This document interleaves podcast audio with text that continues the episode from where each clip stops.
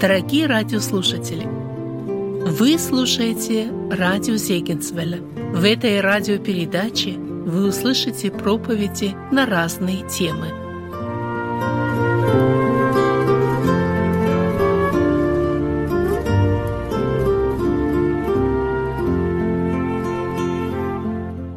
Братья и сестры, тема нашего общения, она Итак, представьте себя Богу как оживших из мертвых. Братья будут делиться темами, касающимися ну, практической стороны нашей жизни христианской, нашего служения. Мое слово, оно будет к молитве и будет назидательным словом. Э, тема моей проповеди, она будет небольшая проповедь, но тема, наверное, можно так ее озвучить, это признаки возрожденного человека. Друзья, однажды э, как-то с братьями ну, пришлось нам посетить один музей, музей восковых фигур. И ну, как бы чем запомнилось мне то посещение, э, когда мы оплатили там билет, купили, взяли билетики, вот зашли в зал, и там нужно было проходить там по помещениям, там вот э, как бы восковые фигуры. Вот. когда вошли в первое помещение, я почти поздоровался, ну, я так боковым зрением увидел, что сидит мужчина, сидит за столом мужчина. Я подумал, может быть, он билеты принимает, как-то немножко контролирует. Вот, я головой кивнул и хотел сказать «здравствуйте», и что-то меня смутило, потому что я вижу, что он, ну, как бы не живой. Вот. И когда я присмотрелся, я увидел, что это восковая фигура. Вот, настолько мастерски сделано, вот, по-настоящему, как живой. Почти поздоровался, но это не живой. Это не живой. Рассуждая, друзья мои, о нас с вами, в общем-то, знаете, мы помним в Святом Писании, наш Господь обращается к одному из э, ангелов церквей, в книге Откровения мы об этом читаем – написано так, ты носишь имя, будто жив, но, но все не так, ты, ты мертв. Друзья, вот рассуждая о возрождении человека, возрождении христианина, я все больше тревожусь э, таким переживанием. В общем, мы знаем, как живой должен себя вести, как живой он себя представляет, как живой выглядит. Вот, но наличие жизни, наличие самой жизни, вот, ее невозможно как-то скопировать, невозможно ее подделать. Она себя выражает. Если жизнь, она присутствует, она обязательно себя проявляет. То же самое, если жизнь отсутствует, вот, это тоже себя как-то выражает, как-то себя, как-то это проявляется. Итак, признаки возрожденного человека, рождения свыше. Вот что, как оно себя проявляет, как оно начинается. Мы все с вами были ну, свидетелями, не то что свидетелями, а участниками того счастливого момента, когда Господь посетил нас. Он коснулся рукой своей нашего сердца, мы с вами покаялись, мы попросили у Господа прощения, многого мы не подразумевали – Э, допустим, от каких-то тонкостей духовной жизни, мы с вами обратились к Господу, потому что мы видели, что мы виноваты, мы покаялись. Господь, будучи верен и праведен, простил нам грехи наши, но не только простил, и очистил нас от всякой неправды. Он верен своему Слову, ко всякому приходящему к Нему, Он это совершает, Он это делает. Но Он делает и гораздо большее еще с нашим естеством, он нас возрождает к новой жизни и делает нас действительно живыми. Вот именно об этом этот текст и говорит, который перед нами, как оживших из мертвых. Друзья мои, когда мы с вами вот шагнем за порог вечности и войдем в небесное, уже наше жилище, в небесное пребывание, мы оглянемся на прожитую нашу жизнь, и мы увидим четкую границу – что значит «были мертвы» и что значит «ожили из мертвых». Вот четкую границу. И если бы мы тогда не покаялись, ну, может быть, так мы будем думать из вечности, если бы тогда я не покаялся, если бы я не признал, что я виноват и не раскаялся в своих грехах, что было бы со мною? Я вроде бы сохранял, ну, как бы вот, ну, оформление живого, вроде бы жизнь еще продолжалась, но это была бы все смерть. Это мертвый, это мертвый. И вот при нашем покаянии мы стали участниками этого счастья, что значит называться и быть детьми Божьими. Друзья, я напомню, тезисно напомню о том, как возрождение проявляет себя в жизни человека. В свете этих проявлений мы, конечно же, будем взгляд обращать на самих себя. Потому что эти проявления или эти признаки, эти, эти плоды жизни или отсутствие этих плодов жизни, они что-то будут говорить и о нашей внутренности с вами. Потому что, забегая наперед, я хочу подчеркнуть вот эту мысль. Я ее коснусь потом, уже в процессе изложения проповеди своей, что полученная однажды жизнь, оживший из мертвых, друзья, это можно утратить. Это можно утратить. Итак, признаки возрожденного человека. Я буду прибегать к посланию к римлянам, 8 главы больше. Вот из этой главы я буду на некоторые стихи обращать внимание. И просто как бы напоминание нам о признаках возрожденного человека. Восьмая глава. «Вы приняли духа усыновления», 15 стих, «которым взываем «Авва, Отче». Итак, друзья, мы заключаем, видим, что принятие Духа Святого, рождение свыше, оно выражает себя в том, что человек, внутренность человека начинает к Богу иметь обращение. Взываем Авва Отче, то есть к Богу обращение родственное, как дитя обращается к Отцу. Начинается личное общение с Богом, личная молитва, друзья мои, это тоже ну, невозможно подделать, если этого нет. А оно есть, если человек действительно родился свыше. Первое, что возникает, человек начинает к Богу иметь личное свое обращение. Человек, который этого не вкусил, ему трудно это понять, что значит ну, с Господом иметь общение. Что, зачем нужна молитва? Зачем, зачем так долго молиться, например? Человек, который чужд жизни, его молитва отягощает. Вообще нужно, э, друзья, вот э, увидеть вот какую закономерность. Человек, который с Господом э, имеет ну, какое-то вот разобщение, ему в присутствии Господа тяжеловато. Это начал выражаться – человеке, в первом человеке, которым до этого, э, до этого разобщения с Богом имел общение не омраченное ничем. В прохладе дня Господь приходил вот в Эдемский сад, и человек не боялся Бога, ему с Богом было комфортно. И вдруг случилось нечто, с человеком случилось нечто. Он снова услышал ходящего среди деревьев, в раю, в прохладе дня, Господь идет, и человеку трудно стало быть в Божьем присутствии. Ему хочется устраниться от этого. Друзья, он продолжает в Бога верить, Адам. Он не поменял мысли свои о том, чтобы, допустим, засомневаться, есть Бог или нет. У него этих мыслей нету. Он знает, что Бог есть. Но ему с Богом трудно, ему некомфортно, ему плоховато. Немножко наблюдения свои я тоже скажу, друзья. Меня настораживает, когда христианин во время молитвы, вот на собраниях наших, допустим, да, и вот видно, что человек томится на молитве. Призвали к молитве, братья и сестры, помолимся, встают на колени. И видно, как человеку даже трудно стоять на коленях. Он его так и сядет, и голову положит, и обязательно с открытыми глазами. Он ждет, когда это закончится.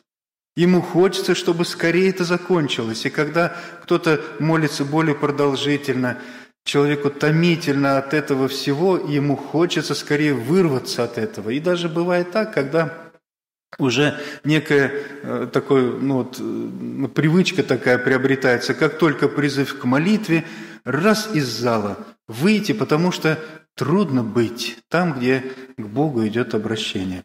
Это тоже признак, друзья. Это, это о чем-то говорит, это ярко о чем-то говорить мне должно, когда мне молитва не нравится. Это значит, что с Господом личная моя связь, она что-то страдает, хворает, что-то тут утрачивается. Я не говорю, что все разобщилось, но, видимо, здесь какая-то, ну, какое-то недомогание во внутреннее вошло человеку, и ему на молитве становится тяжеловато.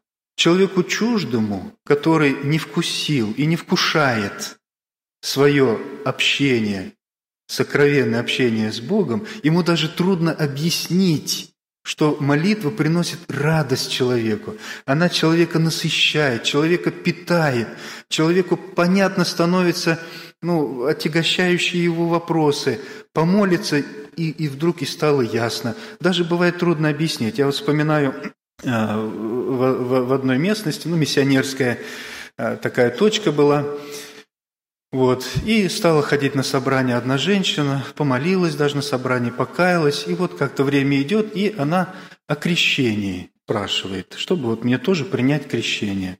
Вот. Ну, а братья беседуют с ней, и вот знаете, вот, ну, как живая, можно сказать. Ну, вот, ну, все по-живому, но что-то не то. Вот как будто бы ну, непонятное, что-то, смущение какое-то, вот что-то не, не довершилось в человеке. И брат ее спрашивает, он говорит, вы э, читаете Библию? Она говорит, да, я читаю. Ну, а, а почему вы Библию читаете? Из-за чего вы читаете Библию? Она отвечает, ну, ну, братья говорят, что Библию надо каждый день читать, я решила, я каждый день читаю Библию. Ну, брат чувствует, что как-то вот что-то не хватает. Вот вроде бы чтение Библии есть тоже. Вот. И он спрашивает, ну а когда вы читаете, вам становится что-то понятно лично для себя? Вот бывает так, вот читаешь текст, вот, и вот прям, ну это называется как вот коснулось сердца, или вот э, ну, обратилось внимание. Ну вот лично прям вот бывает выражение просто, или бывает слово одно из прочитанного текста, и навело тебя вот на какое-то вот как, и прям вот ну, приятностью отдает. Я думаю, нам знакомо это, друзья мои.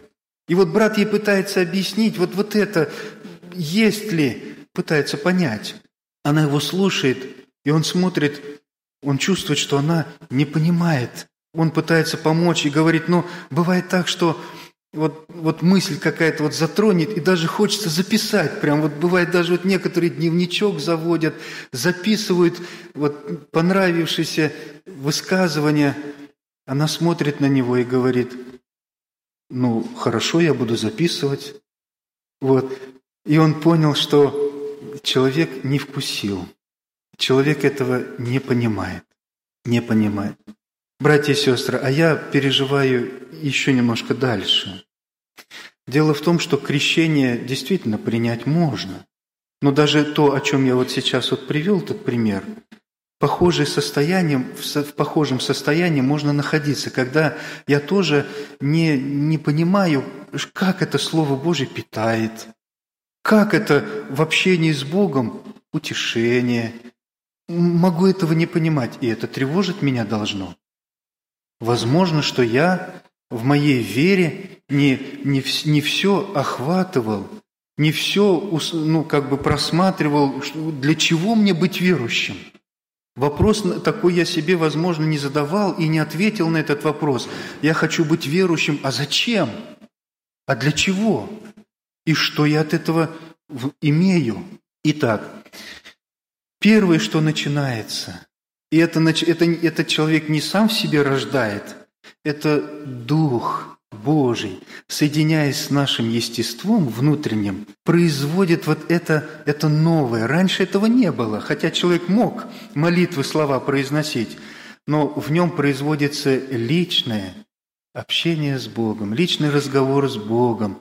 Я думаю, что нам это знакомо, когда мы с Господом в мыслях разговариваем, мы к Нему обращаемся, и мы даже, и мы верим, мы знаем даже, хотя доказать не можем, если бы кто-то прямо нас спросил, но мы знаем, что Бог нас слышит, потому что эта связь, она испытывается лично человеком, это не коллективное, это лично человеком испытывается, который с Господом это соединение испытал, который к Господу пришел. Начинается личное общение с Богом. Еще, друзья, в этой же главе, как еще выражает, проявляет себя рождение свыше? Вот как это, что меняется у человека? Что происходит? А еще нечто происходит. Восьмая глава, также мы к ней обращаемся, только уже десятый стих. Обратите внимание, как написано. «Если Христос в вас, то тело мертво для греха, но дух жив для праведности». Посмотрите, жив дух для праведности. Если бы так немножко ну, прокомментировать это слово, о чем это говорит? Это говорит о том, что человеку хочется быть праведным, ему хочется не грешить, ему не хочется быть нечистым, у него дух жив для праведности. Ну, мы, я знаю, что и детям, или подросткам мы часто такое сравнение приводим, как бы проиллюстрировать. Вот, допустим, когда, ну, э, ну скажем, вот, ну, поросенок вот нашел грязь, вот, он же найдет грязь, да, ведь найдет грязь, вот, и он нашел эту грязь, как комфортно он себя чувствует в грязи. Ну, если кто-то вот наблюдал бы, как ему нравится там, вот действительно его естество живо для грязи, ему там хорошо. Попробуйте его оттащить оттуда. Он будет сопротивляться, потому что ему там комфортно, ему хорошо в грязи. Ну и другое сравнение, когда, если, скажем, овечка попадает в грязь, она может попасть в грязь, и не в этом беда, братья и сестры, что овечка может попасть в грязь. Беда в том, что если овечке это нравится, начинает, она посмотрит на других поросяток и скажет, а что, тем можно, этим можно, и они смотри, и ничего же. Вот, может быть, это и не сильно грязно даже, останусь-ка я в этой грязи. Вот это должно меня насторожить, милые братья и сестры. Сама мысль, если вдруг для меня Грех перестал быть грешным. Он есть. Братья говорят нельзя, родители говорят нельзя, да вроде написано тоже, да как-то и не сильно понятно, а может быть и не сильно это грех. Друзья, это значит, что мой дух не протестует против греха. А ведь мы же читаем, если Христос в вас, дух жив для праведности. А для другого жив? Нет, для другого не жив. Для другого там ему противоестественно, это не та природа, ему трудно, вот ему томительно быть в обществе грешников, где сидят люди грешные, рассуждают о грехе, им нравится эта лужа их, вот, они в ней находят удовольствие, и если я в их среде нахожусь и посмеиваюсь тоже, и мне с ними комфортно, надо тогда самого себя спросить, что же с духом моим тогда? Ведь потому что Дух Христов, Дух Святой, почему и Святой, Он к злу не причастен. Он жив для праведности. Ему с грехом не хочется. Это не его естество, не его природа. Я думаю, нам это тоже знакомо. И держитесь этого, братья и сестры, когда вдруг, ну, невзначай мы попадаем в среду грешных людей. Или бывает на производстве работаем, или в учебных заведениях. Как хочется домой скорее убежать, когда какие-то шутки, какая скверна, сама эта атмосфера, им-то это нравится, а мне вот так это устаешь от этого. Поэтому в книге «Плач Иеремии» написано о таком молодом человеке. Написано «сидит уединенно и молчит». Вот ему и общения с таким вот коллективом нету, ему хочется от этого уйти. Дух, потому что – для праведности жив. И бывает на собрании прибежит христианин и как будто бы отмывается вот от всего, что вот там вот в мире вот встретил. Так хочется отдохнуть. Для праведности, потому что жив. Для честной жизни жив. Еще, друзья мои, что в человеке меняется и как оно себя проявляет. Кстати, вот эту жизнь для праведности, ее невозможно тоже спрятать. Например, человек живет, живет, вот, и люди никак не разберутся, то ли он верующий, то неверующий. Нет, оно сразу стает заметно, что он не такой. Вот, понаблюдают люди за ним, и потом понимают, ну, верующий какой-то. Но правда так? Потому что дух жив для праведности. Э, однажды один э, христианин устроился на, на работу, вот э, на производство пришел, и там, значит, совершенно незнакомая бригада там отправили. Вот, он пришел в новый коллектив, ну, все, показали ему рабочее место, вот здесь твое, вот это твое, вот все, вот так вот занимайся, теперь делай. Вот день проходит, вот, ну, он выполняет свои обязанности, он думает, как бы о Боге заговорить, но ни с кем еще не говорил. Вот, и вдруг мастер к нему подходит, третий день работы прошел, третий день. На третий день он к нему подходит и говорит, ну давай рассказывай, что ты за веры, какой ты веры. Вот, а брат смутился говорит, ну а, а как вы это, ну, я же ничего не говорил. Ну по тебе же видно, что ты верующий. Вот какая у тебя вера? Ну и вот так. Друзья, это никак ведь не скопируешь, да ведь? Это же никак искусственно не создашь. Когда дух жив для праведности, и на лице соответствующая печать, и в поступках, в поведении, в манере речи, когда человеку ну, не хочется устами своими употребить какие-либо ну, вот, вульгарные что-то такое, вот, граничащее, вот, ну, вот, полумирское, ну, ну не хочется. Дух, потому что не для этого. Еще, друзья мои, вот что как себя проявляет рождение свыше, как оно себя выражает, это рождение свыше. Опять же, восьмая глава, послание к римлянам, 16 стих – Дух свидетельствует Духу нашему, что мы дети Божьи. Смотрите, это не кто-то внушит нам, да, со стороны Дух свидетельствует Духу нашему. Это вот так вот таинственно происходит на уровне Духа. Дух Святой, Духу твоему и моему сообщает вот такую уверенность, что ты спасенный человек. Дети Божьи. И дальше сказано, что если дети, то и наследники, наследники Божьи. Вот, и у человека э, вот внутреннее ожидание неба, желание к небу, о вечной жизни разговор его не пугает – ну, вообще для светского человека разговор там как бы вот о загробной жизни, что-то, его это страшит, как бы вот, ну, убегают люди от этой темы, потому что это что-то трагичное, а для человека, э, который дитя Божие, для него это не трагичное, наоборот, он об этом рассуждает. Мы об этом с вами поем, о небе, вот, о нашем Господе, который наш стал. Потому что, как мы читаем что мы дети Божьи. Братья и сестры, я думаю, что, наверное, каждому из нас, ну, в той или иной форме, перед крещением задавался вопрос, ты уверен в своем спасении? Или ты уверена в своем спасении? Может быть, другими словами, например, ты уверен, что Бог тебя простил, Господь тебя принял – или перед крещением, когда нас спрашивали уже в водах крещения, веруешь ли в Иисуса Христа как своего личного Спасителя? Братья и сестры, вслух человек провозглашает, говорить, говорит то, что есть, внутреннее свое, верую, и как хорошо, как легко это сказать, верую.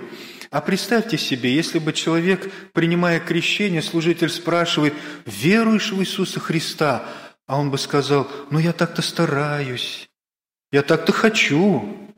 Ну, вроде бы тоже неплохо хотение, но мы понимаем, что это, этого недостаточно.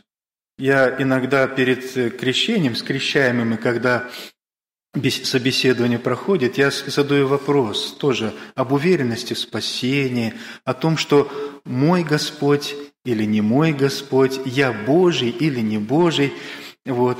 И задаю вот такое сравнение, предлагаю. Я говорю, представьте себе, вот, допустим, молодая пара, жених и невеста. И перед бракосочетанием служитель спрашивает, «Сестра, ну такая-то, невеста, принимаешь ли ты брата? Обещаешь ли ты вот быть с ним?» Вот, ну как на сочетании друг друга спрашивают, и невеста говорит, «Ну я постараюсь, вот, я буду стараться». Мы все поймем, братья и сестры, что этого недостаточно для сочетания, если только стараться, да ведь? Мы все понимаем, или, например, люби, любишь ты вот сестру, принимаешь ее, он скажет, ну, так-то я хотел бы, конечно, вот буду стараться. Я думаю, что любая невеста скажет, нет, нет, этого недостаточно. И мы понимаем, что для союза недостаточно просто, ну, хотения такого около вот нерешенного чего-то. Мы все понимаем, нужна конкретика. Либо да, либо нет. И, и, и с нами наш Господь именно так, братья и сестры, именно так имеет такое обращение. Он свидетельствует Духу нашему, что не просто когда-то Он в вечности, ну вот простит нас немножко, вот мы там еще что-то нам довершится, мы уже дети Божьи. Но ведь я же в этот союз должен войти тоже, как дитя Божие. Не просто ожидать, что в будущем я немножко стану лучше, дитя Божие. Я сейчас, я с Ним, уже сейчас я должен, я должен войти в этот союз. Итак, вот это внутреннее э, понимание, уверенность в своем спасении, уверенность, что я Божие дитя, это признак новой жизни, признак рождения свыше. И еще, уже немножко уже сокращая, другой книги Нового Завета я перейду. Это первое послание Иоанна, тезисно я оттуда отмечу. Первое послание Иоанна, третья глава. Смотрите, как написано, 13 стих и 14. Третья глава, 13-14. Тоже признак возрожденного человека. «Не дивитесь, братья мои, если мир ненавидит вас. Мы знаем, что мы перешли из смерти в жизнь. Братья и сестры, смотрите как. Мы перешли из смерти в жизнь, и мы ведь, кажется, никого не трогаем, не мешаем, мы революцию не делаем в мире, мы не стараемся перевоспитать этот мир. Вот. Мы, мы сами за себя решили, перешли от смерти в жизнь. За чистоту своего сердца мы ратуем. Хотим, чтобы дух оставался праведным, мысли, чтобы оставались честными и уста наши, и глаза наши. Мы переживаем о себе. Смотрите, как мир начинает реагировать. И говорит, не дивитесь, братья мои, если мир ненавидит вас. Братья и сестры, так сказано в Писании. Рожденный по плоти гнал рожденного по духу, и раньше это было, и сейчас так. Нас это не должно удивлять, но нас должно страшить вот что. Нас, нас как детей Божьих, должно страшить вот что. Когда я живу такой жизнью, что мне а, одобрение мира важно. Оно для меня, ну, важно. А вдруг скажут, чего это я так нарядилась, там, ну, оделась? А, вот они вот и скажут. Ну, братья и сестры, в Писании говорит, так мир-то скажет – они-то из своей лужи, вот насыщаясь, наслаждаясь, вот, конечно, скажут. А почему они и дивятся, что мы не участвуем с ними в том же распутстве? Потому что их это нервирует. Братья и сестры, их это нервирует. Когда вы станете семейными, вы услышите, как нервирует врачей, что наши сестры, мамочки, принимают деток, всех принимают – и как сердятся врачи, которые, кажется, должны бы, наоборот, поощрить, похвалить. А почему их это задевает? А потому что сами живут по-другому. И их очень сердит то, что кто-то живет правильно. Их это раздражает, их это очень огорчает. И ты так не делай, и ты чего-то, и фанатично, и так далее. Друзья мои, мы с вами дети Божьи. Мир имеет свое мнение и свою оценку, что хорошо, что плохо. Не дивитесь, братья мои, братья мои, сестры мои, не дивитесь, если мир вас ненавидит, и не нужно подстраиваться под этот мир и искать одобрение от мирских людей. Нам ли с вами, братья и сестры, детям Царя Небесного, искать одобрение от мирских людей? Ведь сама мысль даже, она как-то нелепая такая. Кто те, которые могут ну, поносить и злословить, разве они разобрались в правде, разобрались в святой жизни? Их нервирует святая жизнь, поэтому и злословят. А нам удивляться этому не нужно. И еще, уже завершающая мысль, и мы с вами помолимся. В этом же послании, первом послании Иоанна, 4 глава, 7 стих, 4-7. Возлюбленные, будем любить друг друга, потому что любовь от Бога, и всякий любящий рожден от Бога и знает Бога. Как себя выражает и проявляет новая жизнь, рождение свыше? У человека тяготение к церкви. Тяготение к церкви. Ему с детьми Божьими нравится, Ему с детьми Божьими хочется. Он для детей Божьих хочет быть в пользу, потому что это его, это его семья, это его дом. Потому что кто рожден от Бога и знает Бога, тот любит братьев. Друзья мои, о церкви сегодня, даже в христианской среде, масса учений, который пытается упразднить в сознании верующих значимость церкви. Что церковь? А, церковь. Можно и дома быть верующим. Вот, там онлайн или еще как-нибудь, вот как сестра, ну, помните, время пандемии, когда было, да, когда нам дана была вроде бы законная возможность на собрание не ходить. Так и сказали, надо по домам, эпидемии и так далее, и мы по домам, мы по домам. А ведь по домам ведь тоже по-разному себя можно ну, вести, да? Вот время служения. Сегодня воскресенье. Ну, знаю одну семью, воскресный день, ну, пандемия, тогда даже на улице не выпускали, пандемия. И вот в семье объявляется, дети, одеваемся все, как на собрание. Все дома. Все дома. Можно по-домашнему и тогда. Одеваемся, как на собрание. Все оделись, как на собрание. Ровно в десять часов отец совершает молитву, семейное богослужение. Это же служение Богу, да ведь? Или нам можно немножко не служить стало – нет служения Богу. Дети готовят участие, отец говорит слово, преклоняет колени, молится. Прошло собрание, семейное собрание. Это одна иллюстрация, живой пример. И другой, тоже живой пример. Э, сестричка одна говорит, вообще, говорит, красота с этой пандемией. Включила YouTube, любую проповедь, кулек семечек и все – все, собрание здесь, вот, пожалуйста. Братья и сестры, вот смех смехом, да? А ведь это же мышление. Это, знаете, как будто вот стоит только разрешение некое такое. Братья и сестры, да ну вот эти собрания, зачем нам ехать долго? Давай мы все дома. И мне кажется, большая часть народа Божьего с довольством воспримет это. Наконец-то Ехать не надо, с работы пришли, скинули с себя все на диван, YouTube, все, мы на собрании. Братья и сестры, мы забываем о Боге. Мы о Боге забываем, который сказал так, «Я создам церковь мою». И любящий Бога, знающий Бога, рожденный от Него, он любит братьев.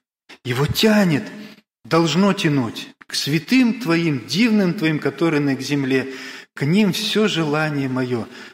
Жизнь, потому что она тяготеет к родственному.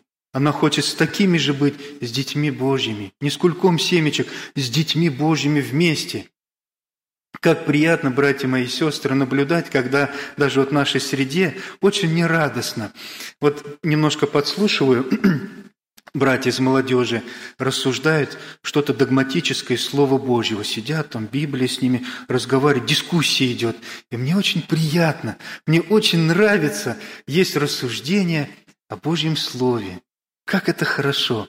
Приехали как-то мы на одно общение, вот, ночлег, просто уже утомились сильно, и так уже немножко коротко э, помолились, все, спим, братья, все, спим. И тут же вот до подушки голова, спим. Я глаз приоткрыл, вот, и смотрю, молодой брат, из молодежи брат, с кровати спускается, раз-раз одежду на себя, на колени перед кроватью, молится.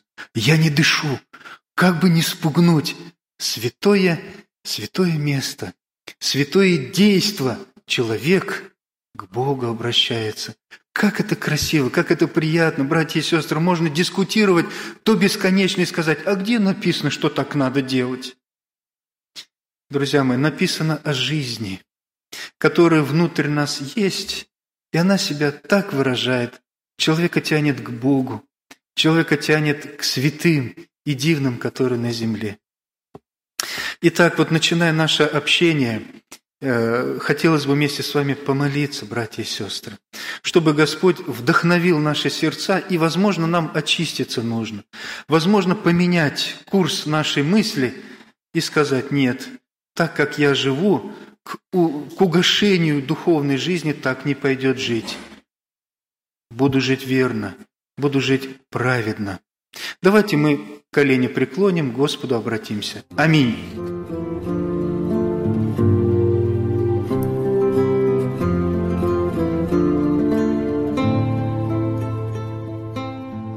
Вы слушали радио Зейгенсвелля «Волна благословения», город Детмал, Германия. Дорогие радиослушатели, мы желаем вам Божьих благословений –